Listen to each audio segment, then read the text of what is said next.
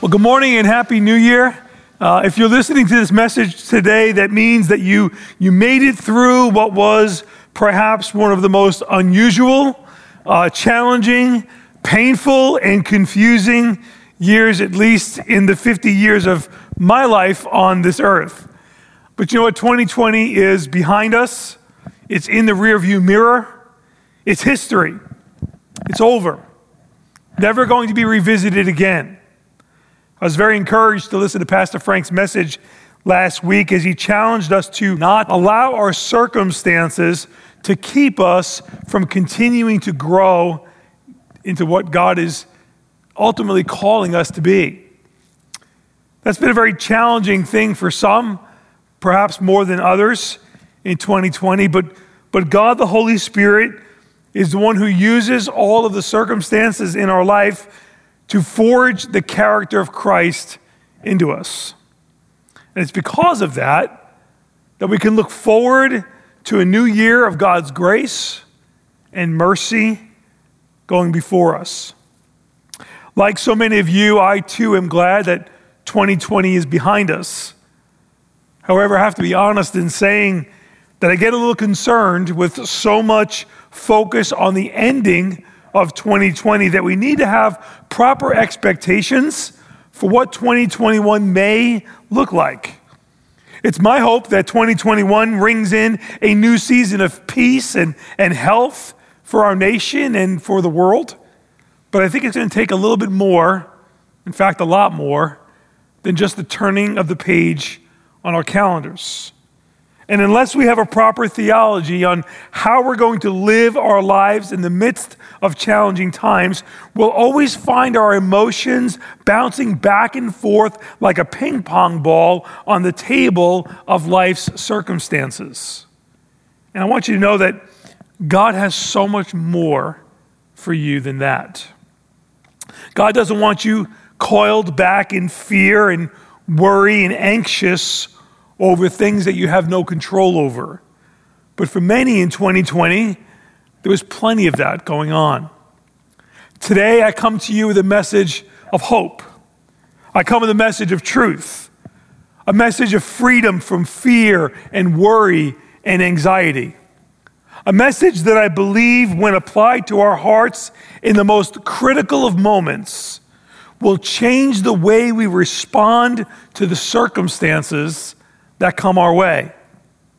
God's people have always found themselves living in the midst of challenging times.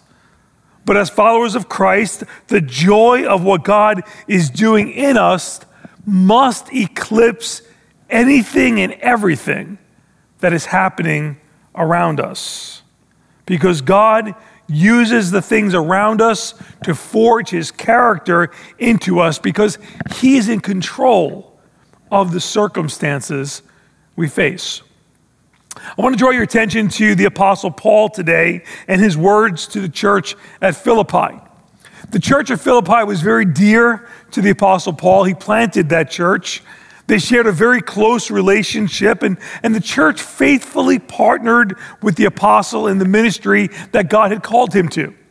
Listen to what Paul says here.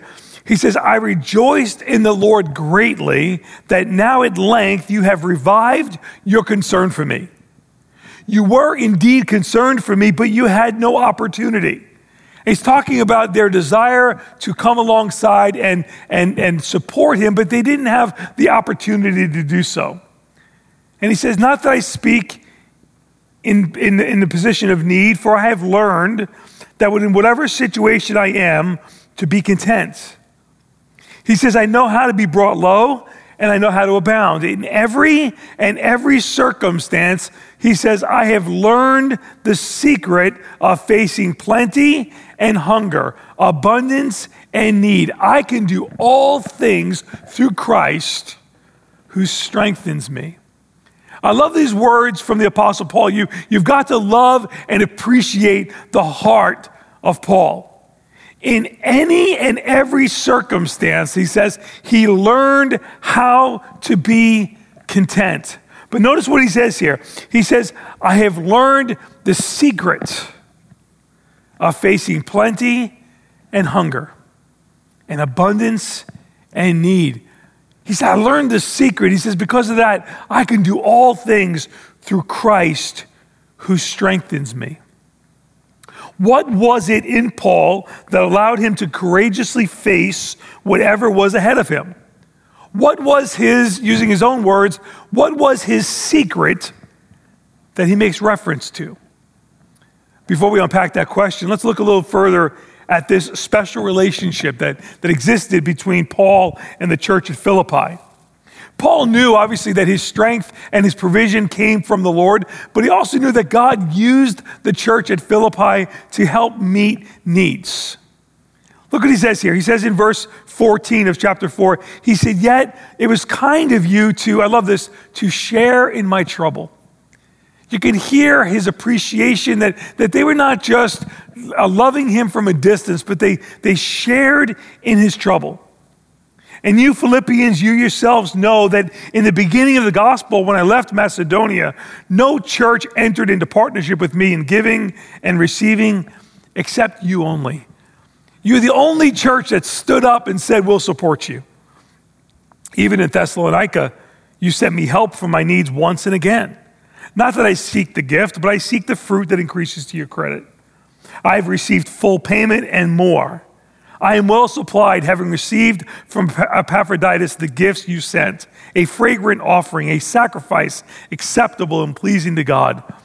And Paul says, And my God shall supply all of your needs according to his riches and glory in Christ Jesus. Paul knew what it was to be cared for. Paul knew what it was to be partnered with this group of people who shared in his troubles. But Paul also knew something that he highlights here. He says, Paul knew the secret to being content. Paul knew how to face the most difficult of times and to do it fearlessly. And that's what I want us to consider together this morning. How do we, de- how do we face difficult times and do it fearlessly?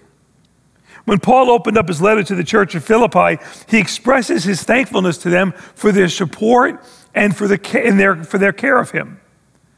Paul is writing this letter from a prison cell. Certainly, in the midst of a, a difficult time in his life, as he found himself in a prison cell. In fact, Paul oftentimes found himself in a prison cell. Three quarters of the New Testament that we have was written by the Apostle Paul, many times of which he was writing from a prison cell.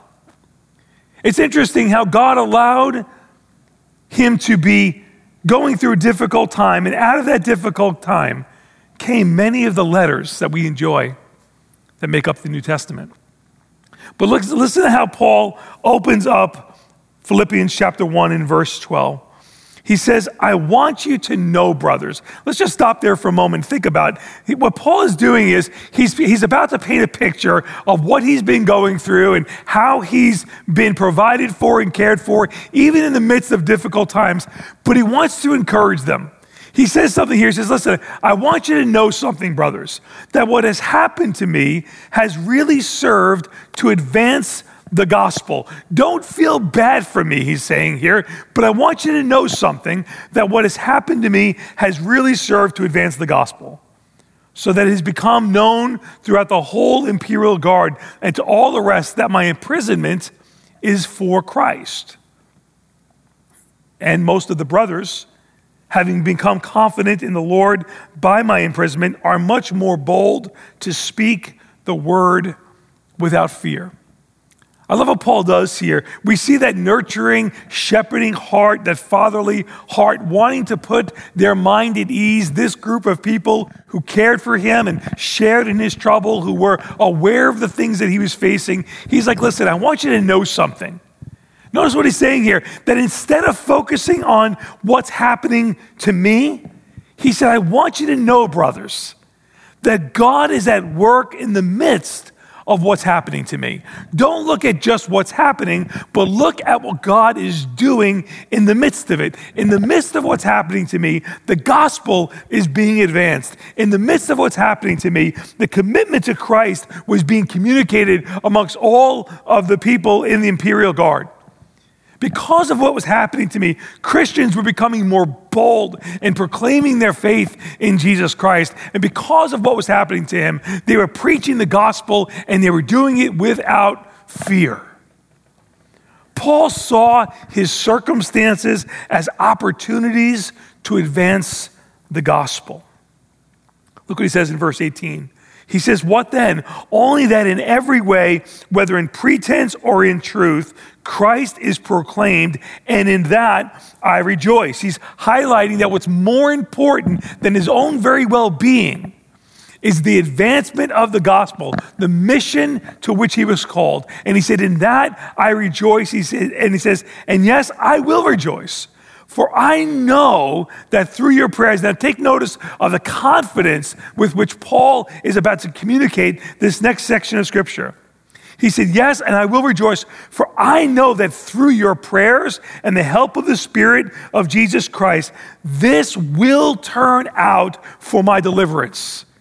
It is my eager expectation and hope that I will not at all be ashamed, but that with full courage, now as always, Christ will be honored in my body, whether that be by life or whether that be by death. For to me, to live is Christ, and to die is gain. Notice the confidence, the assurance that comes from Paul. He said, I will rejoice, for I know that this will turn out for my deliverance. It is my eager expectation and hope. I know I will not be ashamed. He goes, I have full courage now, as always, that Christ will be honored in my body. Hey, whether that's by my life or by my death, for to me is to live is Christ, and to die is gain. Such boldness from Paul, such confidence, such clarity, and such an awareness of who owned Paul's life. Perhaps that was the secret that Paul makes reference to later in the letter. I have learned, he said, the secret. And because he had learned the secret, he was able to declare I can do all things through Christ that gives me strength. I think that's exactly what Paul's secret was. Paul recognized that this secret to living was directly connected to his awareness that his life was not his own. In fact, he exchanged his life for this new life in Christ. I mean, that's what it means to be born again. It's the new birth. It's a new life. It's a, it's a fresh start. It's a, it's a new identity. If any man be in Christ, Paul will write in Second Corinthians, if any man be in Christ, he is a new creation. Old things have passed away. Behold, all things have become new. We see this mindset, this, this, this uh, communicated all throughout Paul's epistles. Old things refer to our old identity, our old nature, I mean, Paul believed this stuff deep in his heart. We see it all over his writing.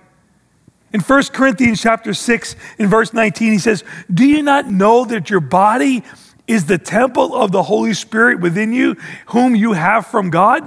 He says, You are not your own, for you are bought with a price so rightly glorify God in your body. Paul recognized that at that great exchange that took place at the cross, he exchanged his life, and his life was not his own. He says, We were bought with a price. He writes to the church, he writes in Romans chapter 6 and verse 4, he says, We were buried therefore with him by baptism into death in order that just as Christ was raised from the dead by the glory of the Father, we too might walk in newness of life. Paul is raising the awareness that as we are in Christ, we have this new life. It is the secret of having the assurance and confidence that God is in control of this life that He's given to us. Colossians chapter 3 and verse 3, he says, For you have died, and your life is hidden with Christ in God. When Christ, who is your life, appears, then you also will appear with him in glory. This, this same theme, this, this continual reminder from the Apostle Paul your life is not your own, your life is hidden with Christ in God. In writing to the church at Galatia, he says, For I, through the law, died to the law so that I might live to God. He's presenting a contrast. He's, he's contrasting his death with now his life. I died to the law so that I might live to God. He said, I have been crucified with Christ. It is no longer I who live, but Christ who lives in me. And the life that I live, I live by faith in the Son of God who loved me and gave himself for me. Paul is, is presenting this beautiful contrast of what was versus what is. We were dead in Christ, and now we are these new creations. We have been crucified with Christ. It is no longer I who live, but it's Christ who lives in me. Do you realize the impact of what Paul is saying here? He's saying, My life is not my own. Your life is not your own. Therefore, you are not the victim of circumstances. Your life is not your own. Your, your footsteps are ordered by God. Your days are numbered by the, the sovereignty and the loving heart of your Father in heaven. The very hairs of your head are numbered. Your hope is sure. Your destiny is sealed, and your faith is unshakable. No wonder Paul could say, As it is my eager expectation and hope that I will not be at all ashamed but that with full courage, now as always, Christ will be honored in my body, whether by life or by death. For to me to live is Christ, and to die is gain. For to me to live is Christ. In other words, for me to live is to live for Christ. And only when I live for Christ will I experience the fullness of life that Christ has for me. Christianity is a call to a new life. It is putting aside our old life. Paul said, I die daily. I die to the things that are for me, and I live for Christ. When I live for Christ, then, then I experience the fullness of life Christ has for me. In the garden, God breathed the breath of life into the nostrils of man, and man became a, a living being, as recorded in Genesis 2 7. But because of sin, because of man's disobedience, man died. That life was snuffed out for all humanity until Christ came, the one who declared that he was the way, the truth, and the life the one who declared, I am the resurrection and the life. He that dies, even, even though a man may die, yet shall he live. And in John's gospel, Jesus foreshadows what will happen to the disciples in the upper room in Acts chapter 2 when Jesus, just like he did in the garden with Adam when he breathed life into Adam, we see Jesus in John chapter 20 and verse 22. He breathes upon his disciples a foreshadow of what will happen in the upper room, and he says, Receive the Holy Spirit. Not many days after that, that mighty rushing wind came upon the disciples and the church is birthed. And this new living, breathing life called the church is birthed. The ecclesia, the, the called out ones, called out to live as Christ in the world around us. Jesus said in John chapter 10 and verse 10, the thief comes to steal and kill and destroy. I came that you might have life and that you might have it more abundantly. Notice, notice the contrast here. The thief that Jesus speaks of is obviously the devil that seeks to rob you of your peace, your joy, and your blessing from God. That's his mission, right? To kill and steal and destroy. But Jesus came with a different mission. Jesus' mission was to give you life and to give it to you abundantly. Have you considered that the things that cause the most pain and the most fear and the most anxiety are directly connected to the things that are inconsistent with your new nature in Jesus Christ? What does this new life look like?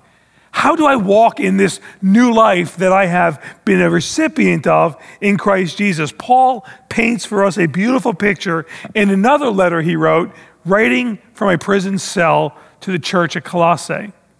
Paul says this if you've been raised with Christ, Seek the things that are above where Christ is seated at the right hand of God. He's throwing a hypothetical out there. He's saying, hey, listen, if you're a believer, if you've been raised with Christ, then here's what, what people who have been raised with Christ do. They seek the things that are above where Christ is seated at the right hand of God. In other words, they have a heavenly mindset. He says here, set your mind on things that are above, not on things that are on the earth. And so the things that we go after and the things that we set our minds on ought to be directly connected to things that are in heavenly places. Why? He says very clearly in verse 3 For you have died, and your life is hidden with Christ in God. And when Christ, who is your life, appears, then you also will appear with him in glory. In other words, he's saying dead things don't set their minds on things of the earth. Paul says, For you have died, and your life is hidden with Christ in God. He's calling us to not be connected to the things of the world because when we're connected to the things of the world and we set our mind on the things of the world and we put our emotional eggs in the basket of the world, it's going to produce fear, it's going to produce anxiety, it's going to produce pain, and that's not consistent with what God has for you. And then Paul gives the instruction. Here's what he says to us. You ready? Here he says, Here's what you need to do Put to death, therefore, what is earthly in you. The things that are in you that are inconsistent with your new nature. Paul says, put them to death. Paul earlier said, I die daily. Every single day in Paul's life, he found those things that were within him that were inconsistent with his new nature. And his call to you and I is to put to death, therefore, that which is earthly in you. Because the things that are earthly in you are going to produce fear and anxiety and pain. In this case, he says, Here, put these things to death sexual immorality, impurity passion, evil desire, covetousness, which is idolatry. On account of these things, the wrath of God is coming. And he says, Look, in these things you too once walked when you were living in them. In other words, that's what you were before you came to Christ. That's what you walked in. That's what you lived in. But now, he says, there's been a change. That guy, that girl is dead. This new life has been produced by the power of God, eh, by the power of the resurrection. And now you are to put away those things that you once walked in. But now you are to put them all away anger and wrath and malice and slander and obscene talk from your mouth. Do not lie to one another, seeing that you put off the old self with its practices. Paul begins to give us a list of things that oftentimes flow out of Christian mouths, but are inconsistent with their Christian nature, and it causes a conflict within. And Paul is saying that's what you were, but that's not who you are anymore. Put those things off, put those things to death because it produces fear and anxiety and stress and it robs you of the goodness and the blessings of God. He says, and then having put on the new self now, which is being renewed knowledge after the image of its creator. Here there is no, neither Greek or Jew or circumcised or uncircumcised or barbarian or Scythian or slave or free, for Christ is all and in all.